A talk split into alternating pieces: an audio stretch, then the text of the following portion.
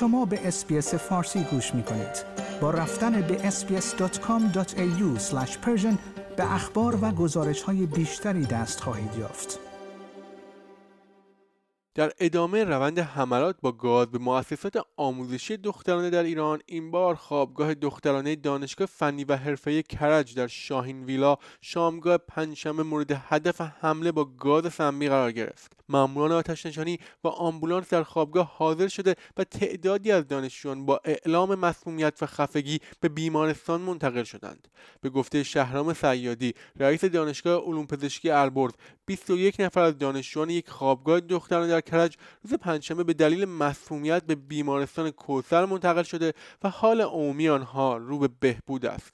او در این رابطه توضیح داد روز پنجشنبه 11 اسفند از خوابگاه دانشجوی دخترانه در کرج با اورژانس 115 تماسی مبنی بر مسمومیت تعدادی از دانشجویان گرفته شد. در واکنش به اتفاقات اخیر یونیسف هم واکنش نشان داده و گفته که اخبار مربوط به این موضوع را دنبال می کند مسئولان جمهوری اسلامی عمدی بودن این مسمومیت ها را تایید کرده و عاملان آن را دشمن می‌دانند. در همین رابطه حسین نوری همدانی مرجع تقلید شیعه در دیدار با محمود رضا رادان فرمانده کل انتظامی جمهوری اسلامی درباره مسمومیت دانش آموزان گفت دشمنان به بهانه مسمومیت در مدارس به دنبال ضعیف نشان دادن ما هستند.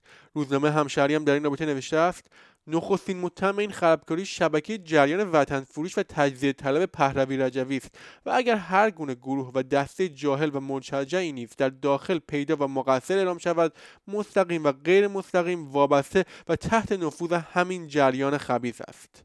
حملات زنجیره‌ای در سه ماه اخیر نزدیک به 60 مدرسه را مورد هدف قرار گرفته و منجر به مسموم شدن نزدیک به هزار دانش آموز و کادر آموزشی شده است.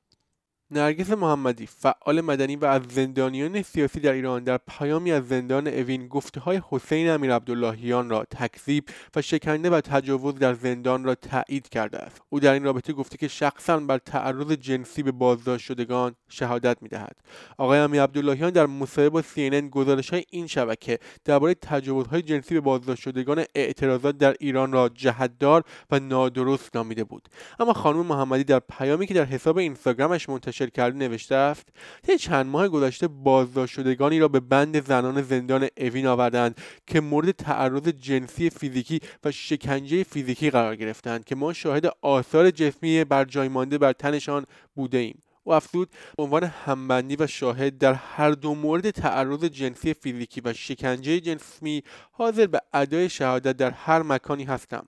در بخش دیگر از پیام آمده است آخرین آنها خانم مهوش شهریاری شاعر و نویسنده و عضو جامعه بهایی ایرانیان است که با داشتن 70 سال سن و گذراندن ده سال حبس دوباره بدون هیچ دلیل و مدرک قانونی بازداشت و پنج ماه در سلول انفرادی بند 209 متحمل حبس شکنجه روانی و حتی شکنجه جسمی شده و دچار مشکلات و آسیبهای جدی شدند به گفته فیلیپ وران وکیل و خانواده بنجامین بریر شهروند فرانسوی زندانی در ایران موکلش از سوی دادگاه تجدید نظر تبرئه شده است. اما سپاه پاسداران اجازه آزادی را به او نداده است. این وکیل گفت که پس از صدور حکم تبرئه دادگاه روز بعد دستور آزادی فوری بریر را صادر کرده.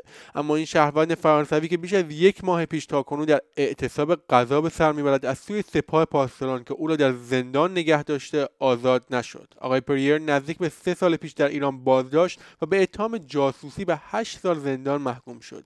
این در حالی است که عزت الله زرقامی وزیر میراث فرهنگی گردشگری و صنایع دستی دولت ابراهیم رئیسی با اشاره به درخواست صدور سیم کارت بدون فیلتر برای توریست ها گفته بود اگر دو تا پیرمرد و پیرزن زن بیاین اینجا نگران این هم هستند که دستگیر بشوند یا اتفاقی برایشان بیفتد و نمی‌توانند به خانواده خود حتی خبر بدهند. خب با چه انگیزه باید به ایران بیایند؟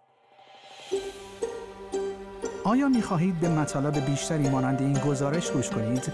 به ما از طریق Apple Podcast، Google Podcast، Spotify یا هر جای دیگری که پادکست های خود را از آن می گیرید گوش کنید.